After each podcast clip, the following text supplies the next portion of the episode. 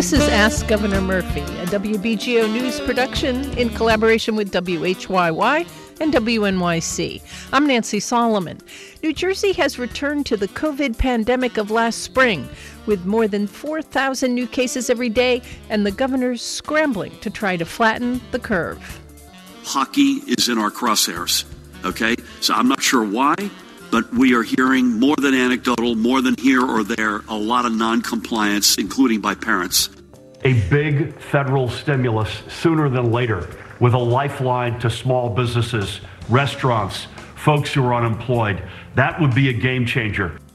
There's no witch hunt, and our contact tracers are not uh, out to snitch on anyone. Their sole focus is on making sure you know that you have been exposed so you could take the steps to protect yourselves or your loved ones, your community, period. What kind of action do you want from the governor? Call us with your questions at 844 677 9283. Listeners, do you want more closures or less? What are your questions about the first vaccines arriving possibly as soon as in the new year? We'll also be taking your questions via social media using the hashtag AskGovMurphy. The number again to call is 844 677 9283. We have Governor Phil Murphy on the line. Good evening, Governor. Hello, Nancy. Good to be with you. How are you feeling? It's been kind of a rough start to the holiday season. It has. I mean, I'm feeling concerned, to be honest with you, and I don't know whether or not you want me to give you a sort of uh, 90 second overview of where I think we are, but I'm happy to do that. But we're in the thick of it. Um, and I, will I'll give just a quick sense. Sure. Uh, I think most people did the right thing for Thanksgiving, and that's a huge credit to New Jerseyans up and down the state of all political stripes. So uh, that, that's a good thing, and we just need to keep that up. So what's working against us? I, I think we've got a very rough two or three months in front of us. I hope I'm wrong. I think our behavior can can impact that to make it less rough. I'm not sure it, it, it, we could break the fever, as it, as it were. Um, there were some things going for us. We've got a lot more capacities, beds, PPE, ventilators. We know a lot more about this virus. It's moved to a younger demographic. That doesn't mean our seniors are not still most vulnerable or folks with comorbidities. So those are uh, those are, but that's a reality. Y- younger healthier people are getting infected, and, and thank God they're they're living through this. Um, but uh, up against us, we've got enormous pandemic fatigue, uh, transmission in private places that are hard, really hard to enforce. There's no amount of law enforcement that can get into everybody's living room. Um, you, you've got um, the holiday season, as you rightfully pointed out. Thanksgiving, Hanukkah, Kwanzaa, Advent, Christmas, New Year's, boom, boom, boom, right at one after the other. The weather is colder, so we're doing everything we were doing three months ago outside. We're now doing it inside. That's the, that's what's before us. The good news, other than we know a lot more, we've got capacities, and this really is good news. These vaccines are real, and they're coming soon. Uh, they won't be broadly available. My guess is until probably April or May, but they they're going to start to come, Nancy, maybe as early as next week. Uh, so healthcare workers, long-term care residents, other essential frontline workers at first, and then you sort of go out in circles from there. A little bit, if not a lot, like our testing priorities early on when we had you know very scarce testing realities. The weather will get warmer. The epidemiological curve will start, God willing, sooner than later, based on our behavior. That'll start to go in the right direction.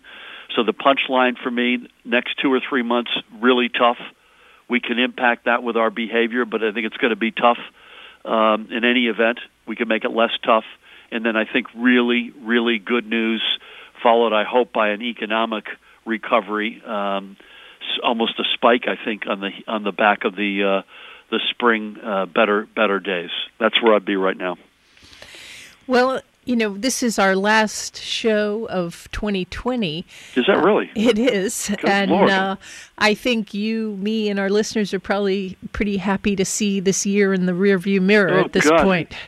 Um, but we want to do something a little different tonight. Uh, we want to. We are. We always solicit questions online at askgovernormurphy.org, and we get hundreds of questions each month. Um, and I can't ever possibly get to all of them, but tonight we're going to leave all the questions. I'm I'm not going to. There, none of them are coming from me.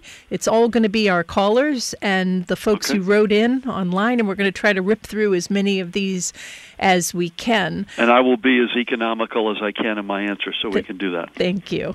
So to start, uh, we got a huge number of questions, and we have, you know, for the last several months, uh, a huge number of questions from people who have been waiting months to get their unemployment insurance check.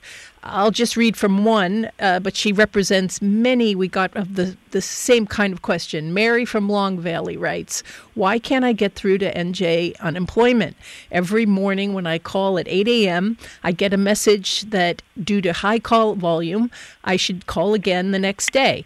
I contacted my state senator, Anthony Bucco, and he said the New Jersey Unemployment Office is ignoring his calls and he, as he tries to intervene for his constituents. So, Governor, for Mary and for thousands of others, how long does it take to start receiving an unemployment check, and why are people having to wait so long? I, I would just say Tony Bucco is a, is a good friend and a, and a good guy. We're, we're not ignoring him, and I will take care of that separately. Rob Asaro-Angelo takes every one of these in, in requests very, very seriously, and I will go out.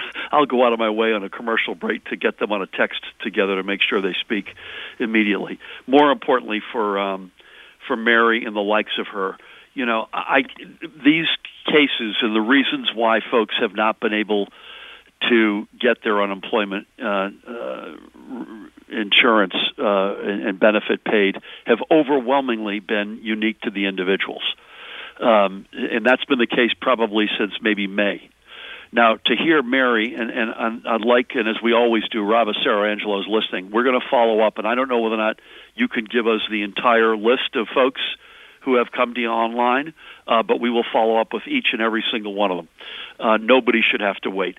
Now, we have chopped through Rob and his team. I think have done an extraordinary job. Every American state has been in the soup on this. They've chopped through this as much as any uh, state. I think they've paid 96% of folks who have been deemed to be monetarily eligible uh, have gotten uh, at least one check. Uh, but it's it's it's unacceptable. So there there are two types of people here that don't have it. One is it's very unique to them. They work in New York. They live in New Jersey. Is one uniqueness. There are others. But for somebody who can't get through is is unacceptable. And I know our folks are working their tails off, but Nance, if I could get Mary's details, if I could get any other details you have, I will get them. We'll get them to Rob and his team, and I will tell you that by the end of the day tomorrow, we will do everything we can to reach every single one of them. Yeah, I mean, it's I, uh, I we can help you with getting in touch with some of these individuals, but I think it, there is a you know one through line through all of the questions, which is that people can't get a real a live person on the phone, and it makes me wonder. Like, I understand that it's a complicated, difficult process getting all of these claims processed, but why can't you stand up a call center so that at least people can get through and get a live person? Yes, you should look at our um, our tapes. You and I, and we've been at this now for a while. We had a little bit of a period in the spring when we we weren't doing these. I have not heard I can't get through on your program in a while. So I've heard a fair amount. Uh, I I got through, and you all aren't processing my claim or there's some complication and those are the ones that are literally the, the I've called them the hand tailored suit. Um, if there's a mismatch in people calling versus people answering the phone, and again, our folks I think have done a heroic job. Uh, that's something that Rob and I will take under advisement literally immediately. That has not been the big uh, uh, surge of late. The surge of late, and I would say of late, six months, has been the uniqueness of a particular claim. But uh, listen, I, I, I want to get this right. I want people to get what's coming to them. So I promise you, if you give us the details, if there's a big dis, uh, uh, mismatch between supply and demand, I will get to Rob and we will try to figure this out ASAP. Okay, let's go to the phones. We have Clinton in Woodbury on the line. Clinton? Hi, Governor Murphy. Hey, Clinton, how are you? Hi, it's a pleasure to talk to you. Thanks for taking your time to talk to us today. Um, but yeah, just going back to what you were just saying before about the unemployment line, um, I'm someone who definitely had that issue uh, going on early on, and it's not even the fact that they're not answering, uh, which is definitely an issue right now. They do not answer at all. It's impossible to get them on the line. Uh, but even if you do get an answer from an appeals tribunal, uh, they answer and then they say they're going to get back to you, and then they don't. Um, it's been well, that's, about that's two months since I filed an appeal, and they've not gotten back to me. I've, I've called them multiple times, and they keep saying the same thing. We'll put it on to our, our supervisors, yep. and it's clear that they're not putting an effort into getting it done. Uh, I wouldn't um, say that, Clinton. I, I would just I'd, I'd argue with the effort because these people are bur- burned out like almost uh, not like healthcare workers, but they're right behind it. But it's unacceptable. I mean, I, I'm not. Uh, can, can we get your specific details offline? And and and I yeah, promise you, we're going to follow up with yeah, you. You have my word. um, that you should not have to go through that. Period. I mean, and I mean that. I, I'm not trying trying to be polite to you just because you're on the phone. If you've if you're if you're deserving of it, you deserve to get it and get an answer soon you get you got to bear you got to have some patience. I mean, there, we are getting this is a year unlike any other, but some patience patience is not unending patience. Uh, you you don't owe us that. Uh, so, to your credit, uh, I want to figure out how we can solve your riddle. Okay, Clinton, thanks so much for the call. And um, we got a question from Joe in Jackson and this one's on marijuana legalization. Is there any way to get a license to sell marijuana if you're low income and can't afford the cost? Listen, one of the things we want to do is make sure, uh, and Joe, again, I'll have somebody, Dan Bryan is listening in. I'm not sure off the top of my head who I want to have follow up with, with Joe, but we'll get someone uh, who makes sense uh, to follow up with him. One of the things we are committed to is to redress a lot of the injustices that came from the war on drugs. And overwhelmingly, that's social justice. That's, you know, young persons of color, overwhelmingly men who have, you know, paid a disproportionate price through being in the criminal justice system. Some of, many of whom, in fact, have, you know, have a nick in, uh, from which they never recover. Um, it's also our objective uh, with our new uh, chair of the commission, uh, Dianna Houenou, and our executive director, Jeff Brown, uh, and I know that there are other commissioners will join them in the same spirit. It is also our objective to make sure this is not just a big company reality, which is what it's been in a lot of other states. We want to have a nice diversity and mix of, uh, yes, some of the big players, but also the mom and pop uh, operators, including folks who may not have the on paper the wherewithal uh, that you it may it may look like you need to qualify. So I don't know what Joe's specific situation is, but I promise you we'll follow up. And the spirit, the spirit is very much in the direction of making the folks who do get the licenses diverse in every respect, including size mom and pop versus the big players. Do we know yet what a license will actually cost? Any kind of ballpark there? We we, we don't. Uh, I've got a meeting with legislative leaders, the Senate President, Speaker tomorrow uh, to talk about the marijuana legislation. So I, uh, bear with us on that front. The legislation needs to be done in December, and then the commission, which I mentioned a minute ago, has to take that legislation and then. Uh, go forth and and enact it. Uh, it's going to take a while, uh, but it will be a 2021 reality. I have another marijuana question for you. An anonymous person in Sussex County writes What field tests do you have for police officers to test for marijuana for impaired drivers? How can you pass legislation without having a field test that will stand up medically? That's part of the Commission's responsibility. And so I would just say that is an important piece of this, uh, and it is one that is still being worked out. Uh, and that does not necessarily, the fact that it may or may not be part of legislation does not have any um, uh, implication toward how uh, much weight it will be given. This is a big challenge.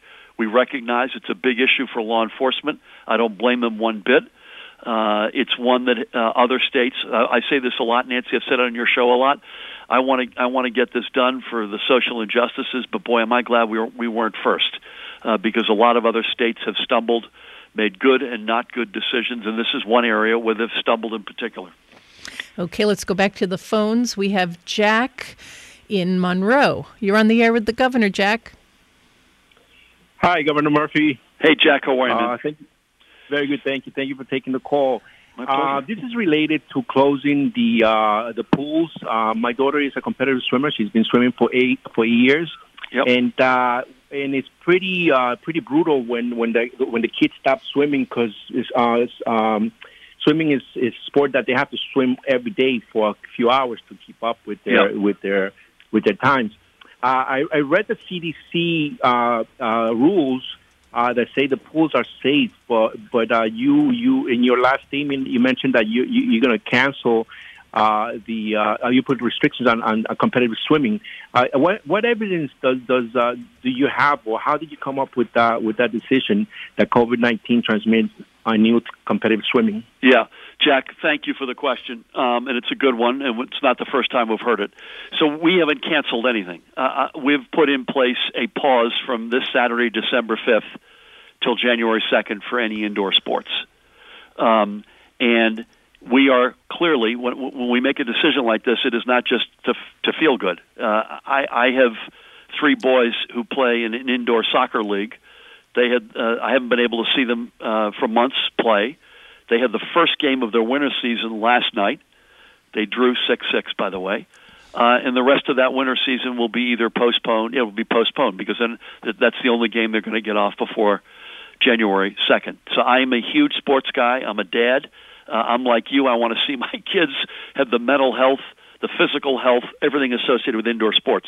We are doing this because we are seeing transmissions coming from indoor sports. I've mentioned hockey the most. Uh, I, I can't tell you that I'm seeing any transmission in the pool, and that's what you're referring to, Jack. But here's the problem: it isn't what's going on in the pool. Uh, it is the it is the adjacent activities where we are seeing the spread. Folks inside, uh, uh, parents or other folks who may be there, uh, locker room, uh, adjacent activities to the sport itself that may be outside of the facility.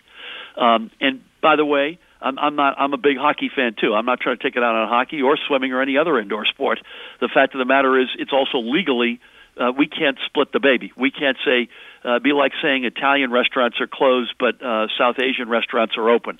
Um, just because we had some incident, you, you have to make a, a, a decision that applies across the board.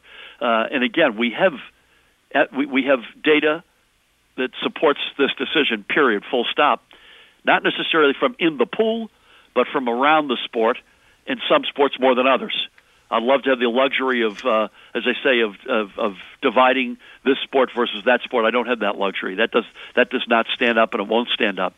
Remember the last thing, Jack. I, I painted the picture when we first got on the phone here today. This is going to be a very tough two or three months, and then we're going to be in a much better place. I'm begging people, please, whether these decisions are popular or not, I'm begging you to please hang in there. Know that I know that this is not normal. I know it's not fun. I know it stinks in many respects, but we have got to bear down. And if we do, we're going to be out of this thing in a much, much, much better place sooner than you think.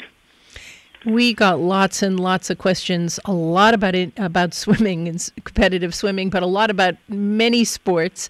Let me run through a couple of quick ones and just maybe if you can even give me a yes or a no b- before the break. So, Kristen in Morris County wanted to know if gymnastics is included in this pause. I think anything indoors that's team or institutional, but I will make sure all these that we, that I follow up. I don't want to misfire. So, for instance, if I go, if you go, Nancy, by yourself to a batting cage and you're by yourself, that's not included. Uh, But if it's anything that's institutional or sports or team related, it is included. What about bowling leagues? That was from David in Ocean County. I want to. I want to make again. I don't want to misspeak here. Uh, we'll, Okay. we'll, we'll come back to you on these. Dan Bryan is listening. I want to make sure we follow up ASAP. Okay, I'm going to try one more, even though you're you're you're unsure of some of this. But what about indoor tennis clubs? Listen, I, I the only the only thing I'd say in indoor tennis is you, you're typically not going to have a team associated with it. But I want to make sure I give you the right answer. We'll get back to you. Okay, um, and we're about to go to a break, but l- just tell me a little bit more about this decision. Like, what kind of science is it based on when you figure out like what's you know what to shut down and what to keep open? Well, we have infections. We have transmission, Nancy. So it's it's actually fairly straightforward. We know it. As I said, legally, you, it, it, we're we're trying to be as surgical and precise as we can. So that's that's my bias to not use a blunt instrument. But we got to make sure these orders are upheld, and in some cases, you just don't have that option. Okay. Thank you very much. We're going to take a quick break and then we'll be taking more of your calls. I'm Nancy Solomon. You're listening to Ask Governor Murphy. You're listening to Ask Governor Murphy, a WBGO News production in collaboration with WNYC and WHYY. Got a question for the governor? Call us at 844 677 9283 or send us your questions on Twitter or Facebook with the hashtag AskGovMurphy. I'm Nancy Solomon, and we're live with Governor Phil Murphy. Governor, we're going to now go to Joe Hernandez, State House reporter for WBGO and WHYY, with questions from that we're getting on social media. Joe, hey, what Joe. do we got? Hey there. This question is from Cloris in Cedar Grove. Cloris says the underinsured are getting billed for coronavirus tests, and some low wage workers can only go on weekends when there are fewer sites and longer lines. What are you doing to make testing more available for low wage workers? Well, we're trying to. I missed the name, Joe. Who was it? Clovis, Chloris, Chlor- Chloris. Chloris. I'm sorry. Cloris. Chloris?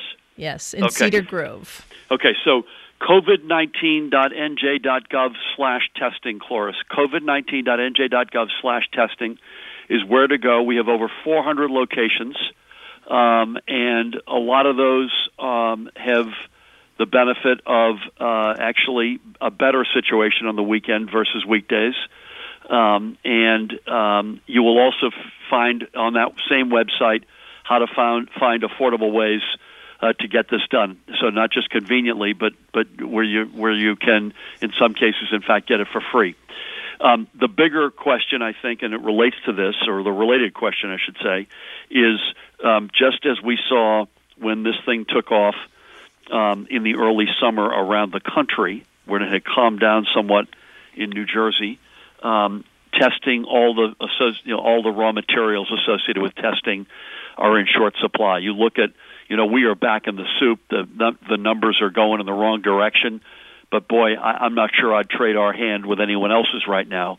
Uh, the problem with that is the there's an overwhelming amount of demand for testing over the entire United States. Uh, if you look at like Los Angeles County, um, it's hours upon hours upon hours. So forget about affordability for a second. Uh, it's just capacity. So we are doing everything we can to get more testing, not just the PCR tests where you have to wait a day or two to get your answer, but these antigen, you know, 15 minute turnaround, uh, 20 minute turnaround tests. Um, this ultimately, I was on with a medical expert this morning, as we are uh, most mornings, and um, he validated a view that we've had for quite some time. This is going to get sooner than later. Once we get some equilibrium here with a vaccine or multiple vaccines, this is going to be uh, very much like a home pregnancy test. It'll be cheap, it'll be self administered, um, and it will be at home, not requiring PPE or some third party uh, to be involved. Uh, we're not there yet, unfortunately, Cloris. So we're gonna we're gonna stay at it. You know, we still test among the top per capita states in the country. Um, that slipped a little bit because, as I say, there's a lot of competition for the raw materials associated in the test kits around the nation right now. We also had a question, um, not so much focused on testing for whether it's free or covered by insurance or what what's available for uh, the underinsured. But uh, we had a question from Jake in Essex County. This is a little bit of a long, detailed story, but I'd like to read what he wrote. In the last week of November, my girlfriend had to get tested for her job at an assisted living facility. Over a span of two days, we contacted or visited possibly near 10 testing sites. These included urgent care facilities, primary care practices, pharmacies, and pop up testing sites, some that are open only twice a week. Every single testing site either turned her away or didn't answer the phone at all. By 9 a.m., every testing site in the area was no longer giving out tests for the day. Appointments were booked three days out in advance at multiple pharmacies. Why is it that testing is now so hard to receive? If demand is higher, why are we not meeting this demand? How can the state of New Jersey fight this pandemic without adequate testing? Um, that's an awful story, first of all. So I've got nothing but sympathy with that. And Dan Bryan is listening. I want to get somebody to follow up with Jake, and was it his girlfriend? He said, Yes. uh, literally tonight. We are. This is not. This is, doesn't doesn't excuse. First of all, I wish I had a mag- magic wand, right? So I wish America had a strategic stockpile, and we were prepared for this pandemic nine months ago. We weren't. We were flat-footed, uh, and we're now, as a state, in the business of PPE, of testing, of vaccine distributions. Those are lines of business we were never in nine months ago or ever before then. So, I, if I had a magic wand, we'd have unlimited testing, uh, uh, raw materials, and unlimited tests. We don't, as a nation, still. Uh, again, uh, I'm not making any light of Jake's girlfriend because that's completely and utterly unacceptable. Uh, but we're not you know, we're, we're probably, as I say, per capita, we're better than most. Um, uh, but that doesn't excuse it. Um, and I think if, and again, I want to repeat this website, covid19.nj.gov slash testing. Uh, there are over 400 options. I can't tell you. I don't know that I, exactly how many are in Essex County, uh, but in the high populous parts of the state, there are a disproportionate number of uh, uh, locations, as you can imagine. One thing going forward, sooner than later, and we're now on regularly with the Trump uh, team trying to get these materials. We don't have them yet. We want to make anyone associated with long-term care. You don't get through the front door without getting tested. Um, and now we've gone. We announced the other day it's now every 48 hours. We want to make that as soon as we can get the raw materials for these Abbott BinaxNOW tests. We want to make that every an everyday reality. We don't have the supplies right now to allow us to do that, but we're now on. This is even since late November, so this is literally over the past couple of days. Jake's significant other um, is uh, need, and, and we're mandating this with long-term care uh, uh, facilities that they that they have to have a testing regime at their location, uh, and it has to be on a regular. There's a very specific guidance that's put out, uh, and so God willing, she'll be able to get it uh, uh, much more easily through that route. Okay, let's go back to the phones. We have Leo from Morristown on the line with you. Leo, you're on the line with the governor. Hey, Leo. Hi. Hi, I'm a 10 year old kid from Morristown, New Jersey. I'm in fourth grade, and I would like to know what is your plan for school? Are you going to prioritize um, a certain grade level, or are you going to prioritize a grade level to be in virtual? Leo, what a treat to meet you, man. Um, can I ask you, Leo, right now, what are you? Uh, what's your school? Are you hybrid, or are you you virtual, or are you all in person? So I'm all in person, um, Normandy Park School Morris School District, and we're going half day, five days a week. Yep. But sometimes back to virtual, back and forth. If somebody like if the, if there's infections, Yeah, like I think there are limits to infections. If there's two infections in the school, we close down. Yep. If there's one infection, it's quarantine class. Yep. What a great question, man, Leo. You're, get, Um, you're getting all smiles here in the studio, Oh Leo, God, too. come on, man. This ought to be ask ask Leo. the heck with me and you, Nance. Uh, Leo should be the the uh, Leo's going to be a governor. Uh, great question. So let me just take a minute on this one. And I said I'd be economical, but on schools, I gotta I gotta lay in on this a little bit more. Um, we we said this from way back in the early summer. This is not going to be a normal school year, uh, and anyone who thinks it is hasn't been paying attention. Uh, and so th- we just all have to accept that we're doing things that we never thought would have to do or never thought we would do. Um, our principles are number one, safety, period. Number two, high quality education. We are the number one public education system in America. And number three, equity. Not everybody's got it the same. Not everybody's got the luxury of the extra room, the Chromebook, uh, a parent who could stay home, whatever it might be.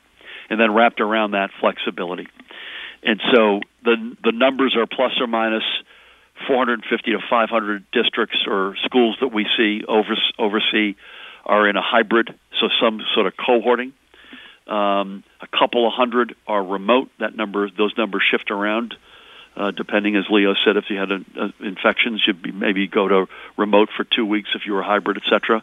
There's probably a hundred districts that are all in person and a few dozen that are a combination. So, Leo, there's a fair amount of support and belief if you look at, and by the way, our in school transmission experience so far, I'm knocking on wood, uh, has been within reason. That doesn't mean it hasn't been stressful. Bless our educators, bless our parents, bless Leo and all the kids, the administrators, the staff. This has been highly stressful. But the in-school transmission uh, reality in now going on, th- it's actually just about three months since we've been in school, is well within any expectation. A bigger issue, Nancy, has been folks getting, you know, getting exposed outside, bringing it in. There is a, there's a, uh, I wouldn't say overwhelming, but there's a large body of of uh, research and science that suggests that the sort of pre-K up through just above where Leo is, up through fifth or sixth grade, is really um, uh, the safest of the of the grades, just based on the realities of kids that age, transmission, asymptomatic spread, etc. And then it gets a little trickier as you get up to middle school and, and, even more so in high school, where you've got outside school behavior in high school, which is much more of a factor. Right now, Leo, uh, it, it, you could be in a district where one level is being treated different than another. That might also have to do with does the elementary school have a ventilation issue that the middle school doesn't? That could be a factor. So there's some of that in our districts, uh, but for the most part, districts have been moving as one. I will just say this, Nancy. I've said this before, and I'll say this to Leo. We've got about the same amount of kids in school in New Jersey as in New York City. They have one school district.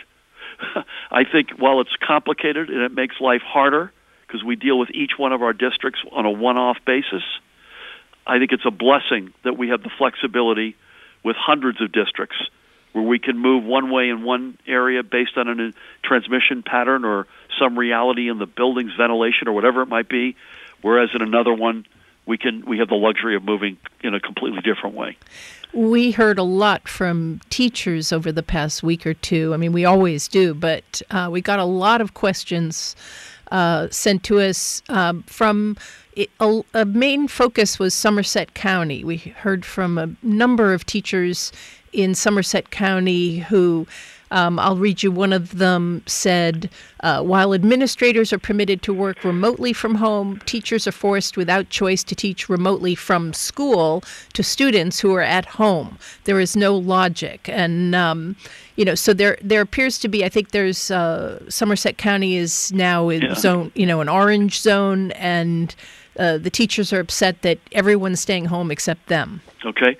Um, take that deadly seriously. Um, I'm on with educators all the time. I'm going to ask my colleague Deb Cornavaca to follow up. Is that a particular person who's, who sent that to you, Nancy?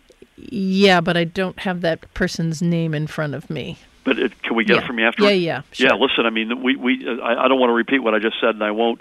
We take that sort of input very very seriously, and bless our educators. We have the number one education system in America. We have the number one educators in America. Nancy, can I change the subject? Okay. Just want to go back. Which subject? I'm going to go back to something because I don't I don't want to leave the record open here. Sure, sure. Okay, so indoor competitive sports, team practices and competitions are prohibited. Private fitness classes, lessons, and training at gyms, studios, and similar locations are permitted. Lap swimming is permitted. Okay. And uh, so wrestling, like a wrestling club that is also a team sport, is not permitted. Okay. Um, and by the way, again, folks, I'm not happy about this. I know folks aren't happy. Count me, I'm not happy either. Uh, and this is four weeks. We we have just got to do unusual things. We've stepped the, we've kept the state open. Everyone said, "Well, you're to Murphy's going to close it." We've kept the state open. We've kept schools for the most part in one form or another open. Restaurants are open. They're not open in the way they want to be, and I don't blame them for that. Um, gyms are open. Um, you know, we are doing everything we can to keep this place as open as we can. But if we see transmission and we see the data that underpins that transmission, and we know if we can move a, a chess piece on the board that can get at that, even if it's temporary, which this is, we're going to do that. Okay, let's go back to the phones. We have Stephen from Jackson on the line. Good evening, Governor Nancy. Hey, My Stephen. is about vaccines. Uh, thank you. Uh, has any thought been given to getting vaccines into our prisons? I know it's unpopular, they're crowded, impossible to social distance. It would protect guards, staff, and inmates. The answer is yes, Stephen.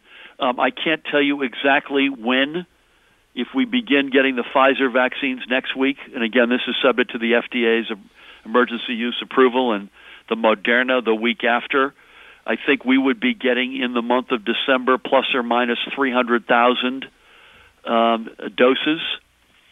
I, I probably, Nance, and, by the way, let me just finish Stephen's question, and we'll begin with healthcare workers, long term care residents and workers, frontline, essential, uh, but early on is vulnerable populations. In our prison population, both the the folks who are in the system as well as the the brave uh, law enforcement and other staff members uh, will be prioritized. I can't tell you exactly when that happens based on what I've just said, but it is sooner than later. So this is well before the broad population, and that's the way it needs to be. We've lost folks in the system, criminal justice system. We have lost, and I've spoken to families of more than a few of folks who work in those systems, including brave law enforcement. Uh, Nance, I think everyone needs to re- hear one other thing about the vaccine.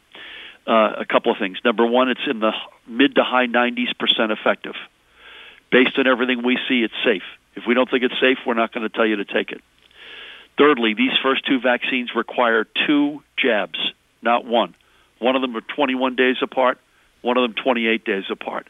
They each require sub zero, minus 20 degrees Celsius in one case, minus 70 degrees Celsius in another, in the other case, storage, which means this is really complex. So the progress, the development is overwhelmingly positive. Um, we're working morning, noon, and night with the Trump administration as well as the incoming Biden team. But the execution and actual distribution of this is very, very complex. And how much discretion will you, as governor, have to determine sort of the priority order of vaccination versus there, what's coming from the White House? Yep. We have a plan that Judy Persichilli, who's done an extraordinary job, working with an independent group of advisors that she has that looks at, at questions of equity. You know, we've said this on this program many times. Communities of color have paid a disproportionate price.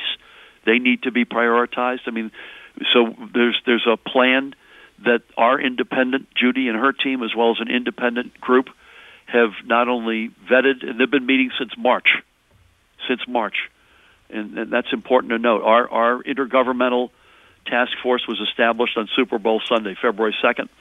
The vaccine, this independent group has been meeting since March. Uh, we needed to get it approved with the CDC. Nancy, I would say broad, broad uh, if not uh, overwhelming overlap between the CDC view of equity and priority as with ours. So okay. there was some amount of com- comment period back and forth, but uh, largely, overwhelmingly, this is this is the order of priorities that we want and believe in. Okay, let's squeeze in a quick question from Joe Hernandez from what we're getting on social. Joe. Sure. Here's a question from Ryan in Sussex Borough. He says, Governor, how would you feel about adding a citizen review panel to operate within or alongside the existing Division of State Police Internal Affairs Unit? Listen, I this has been done before. Um, I have to tell you, I have unlimited regard for our state police. I think they're the finest state police in America, led by an extraordinary leader in Pat Callahan. And by the way, they're they're in a world of hurt because one of their recruits passed this week, uh, Luke Homeyer. So please keep him and his his memory and his family in your prayers. Um, I don't know the context, Ryan, as to why specific to the state police. Um, you know, we've put a fair amount of things in place here that I think are working. And I'll give you an example. It's not specific to the state police in any specific sense, but if there is an officer involved shooting. I'm sorry I have to interrupt. We're going to take a quick break, Governor, and I'll let you finish, finish that when we, come, come back. back. Thank you. And I'm Nancy Solomon. We're coming to you live with New Jersey Governor Phil Murphy.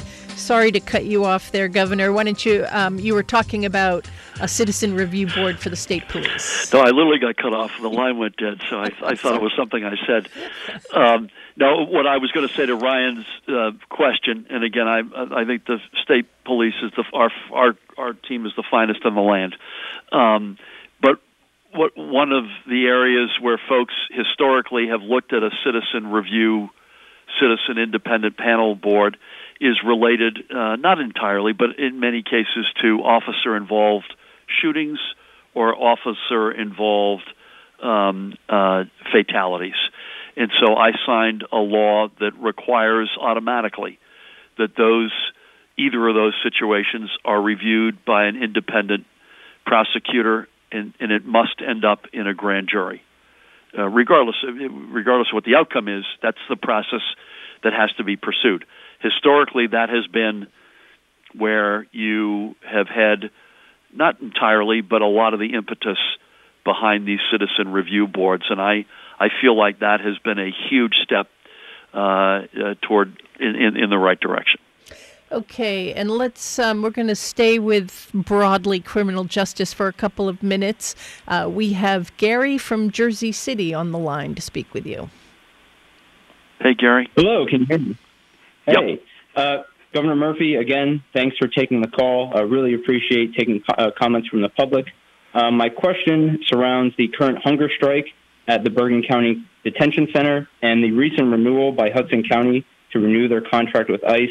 I find this antithetical to New Jersey values as well as democratic values, and I'd like to hear a comment from you on that. Yeah, I mean, uh, Gary, I'm, it's not the first time I've been asked about this, and I, I would just say a couple of things. Number one, this is just a fact. So, in in in this case, I don't have the authority over these county level decisions.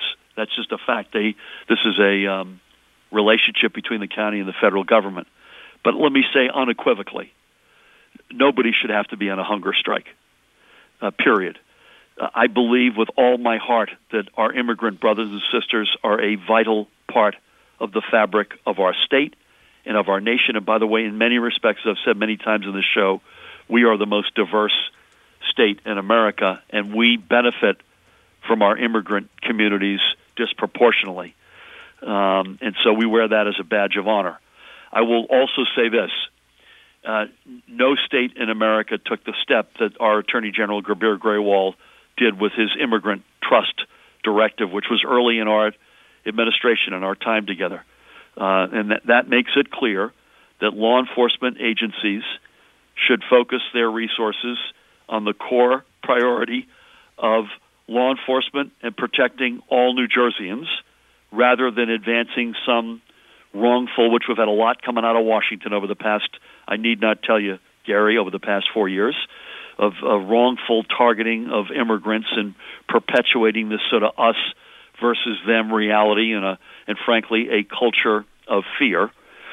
We are I've Nancy my math is failing me 28 and, and 20 we're 48 days away from a Biden Harris administration and I'm looking forward to working with them to build on our progress uh, which is not complete clearly to create an environment where immigrants feel safe, welcome in our communities, and I think even more importantly where they feel they've got the confidence, as I've said this from day one, to step out of the shadows into the sunlight uh, and engage with law enforcement and feel, frankly, protected by law enforcement. So that's I could go on, but I'll I'll leave it at that. We did get quite a few questions um, about this issue because it, it spans it's the the tw- now 20 day hun- hunger strike is in Bergen County. Yep. In Hudson County, the freeholders renewed the ICE contract for 10 years after a 12 hour long meeting of activists and, and residents saying they did not want them to do that. Yep. And in Elizabeth, at the Federal Detention Center in Elizabeth, which is Essex, no, I'm sorry, that's, well, it's right on the border of Essex Elizabeth and and Union, U- Union County, right? Yep. Um, there is a report of uh, at least one COVID death at the detention center.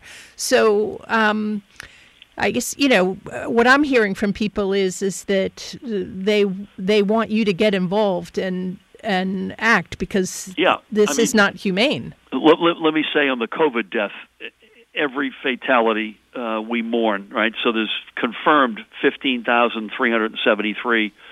Um, and, and that is, I think I got asked the question by Stephen whether or not we were going to vaccinate folks who are in the criminal justice system, both, both folks in the system as well as staff.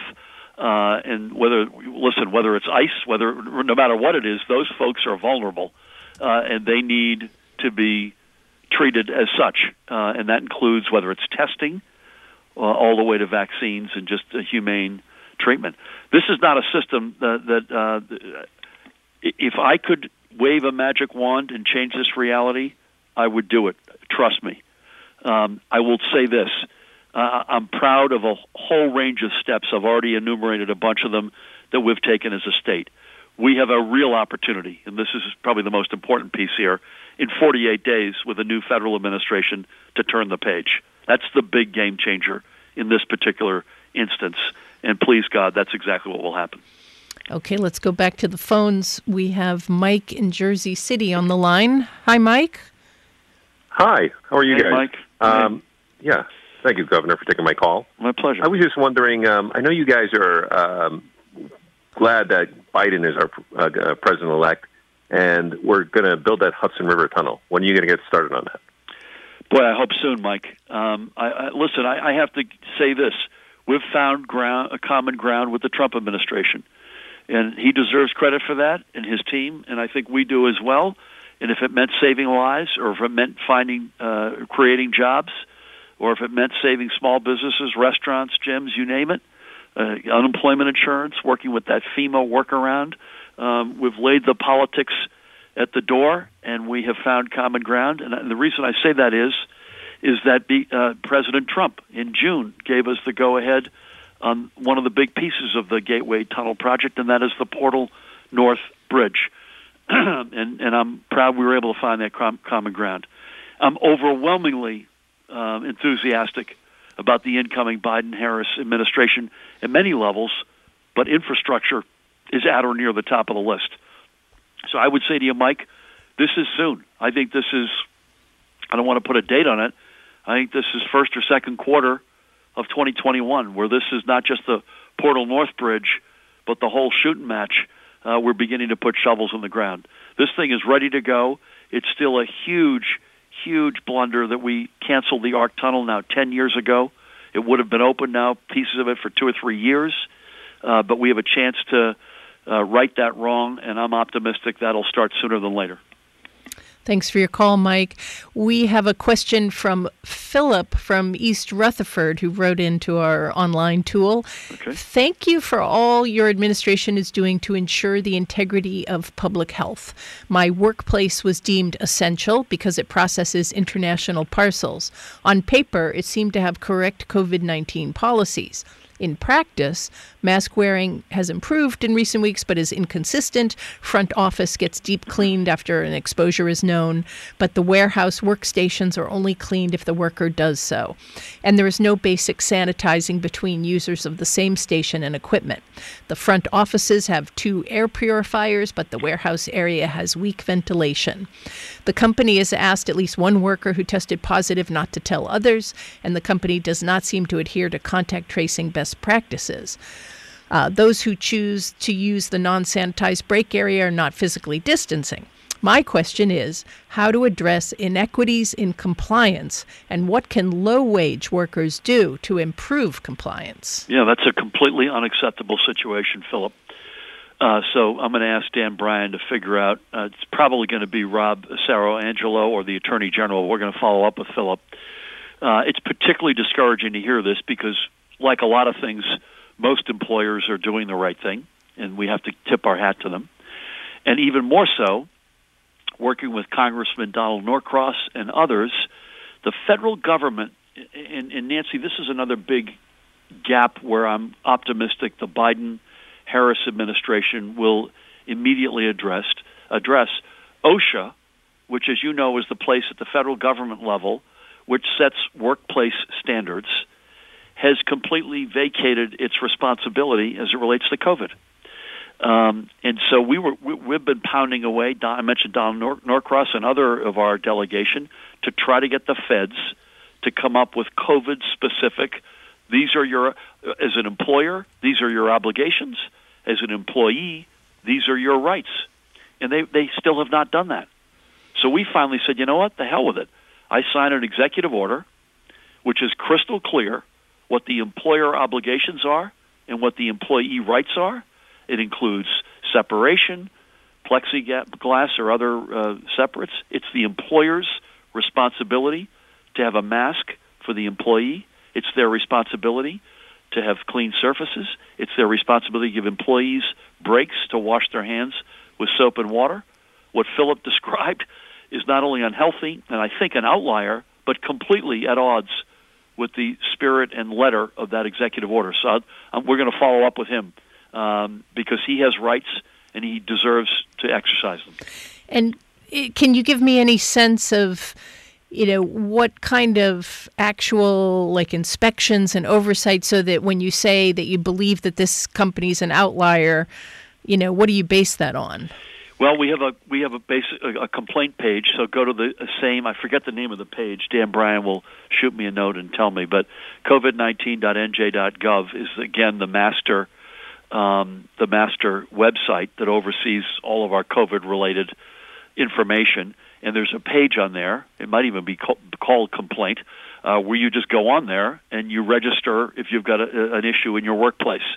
And our folks Again, whether it's Rob Asaro-Angelo in the Department of Labor, the Attorney General, whoever it might be, they follow up on those and they run them to ground.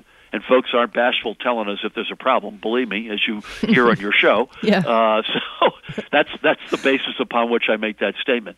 I'm not suggesting we're batting a thousand, but those stories, and when we hear them, we got to. You know, there was a restaurant the other. You probably saw this last week that just completely flew in the face of social distancing. Uh, the Portobello. Yeah, I mean, come on. Uh, and so when people do that, they have to pay a price for that. Yeah.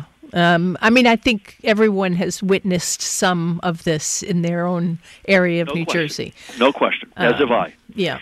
Okay, let's go back to the phones. We have Mike from Montclair on the line. Hi, Mike. Hi, how are you this evening? Hey, Mike. Hi, Governor Murphy. I thank you for all of your work that you've been doing in the state of New Jersey. Thank you, sir. Thank you for your leadership.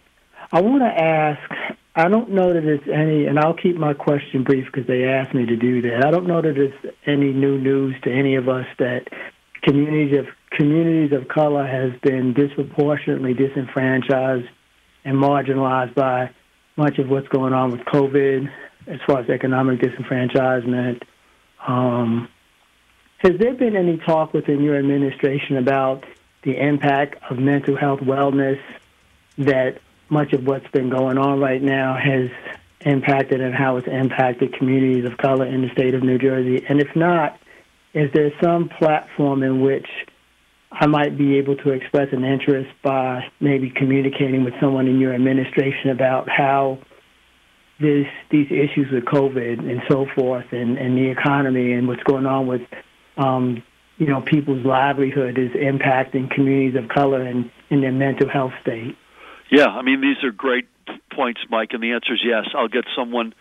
I think I, if Carole Johnson's on, uh, I'd love Carole to follow up with you. Um, she spends an enormous amount of time on our mental health programs, on our uh, addiction programs, the whole suite of services. Um, and, and if Carole's listening, she's an outstanding leader. I'll have her follow up with you. Uh, and we have spent a lot of time. The research is overwhelming uh, in supporting the communities of color have pay, paid a disproportionate price, not just with COVID, uh, but with the economic fallout and with the mental health fallout. There's just no question about it. That's why I mentioned earlier when you look at, and I've said this on this program before with Nancy, COVID 19 didn't create the inequities, but it has laid them bare. And so our job is not to go back to some rose colored point in the past when everything was hunky dory um, that that didn't exist. We need to take the state, look forward, uh, build middle class out, reach out to our working poor, our communities living in under poverty poverty line, our communities of color especially. We mentioned our immigrant communities, and take us all to a place that we need to be that we've never been before. So the answer, the quick answer, Mike, is we have, and I will have Car- Carole reach out and follow up with you. Okay, let's try to squeeze in one more quick call. We have Diane from Union on the line. Diane? Yes, I'm here. Hey, Diane. What's your question? Hey, hey Governor Murphy. Thank you. Um, I've been driving a truck under the former owner's registration and insurance for many months because I cannot transfer the title. And I can't drive my own car because I was been out of town a lot, and I misremembered when the registration was up and thought it had been extended to the end of the year, and I was wrong. Now, at one point, I had to wait online four days in a row. I waited once in the rain for them to give out numbers, and now they're only taking appointments online, and I can't get an appointment. Okay. I need to be able to drive my car. But the main thing is, why, when a registration is up, why can't you renew it online? Why can't you do it on the phone? Why, why is DMV like? Okay, thank you, Diane. Why Diane. can't they handle the backlog? Okay, thank you, Hey, Diane. Diane. Diane, I'm going to have Sue Fulton, who runs the Motor Vehicles Commission herself, follow up either tonight or tomorrow. Have the Uh, lines gotten any better at the DMVs? I haven't looked lately. They've gotten better, but uh, and Sue and her team have done a terrific job. It's a Tsunami, they've put a lot of stuff online, and there's now much more of an appo- appointment mindset. So it's gotten better, but it's still not where it needs to be. And, and she's going to stay at it, and I'm going to stay at it until it gets there. Okay, well, we're going to have to leave it there, Governor. Thank you so much for joining hey, us. Nancy, COVID19.nj.gov slash violation. Okay, good. So if you're having a problem in your workplace, that's the place to go to report it. You bet. Thank you very much. You've been listening to Ask Governor Murphy, a WBGO News production in collaboration with WHYY and WNYC. This show was produced by Doug Doyle with help from Joseph Cabriglione, Sean Bowditch, Joseph Hernandez, Chris Tobin, and Alexandra Hill. And our engineer is Corey Goldberg. I'm Nancy Solomon. Thanks so much for listening, and we'll be back in the new year. This is Ask Governor Murphy.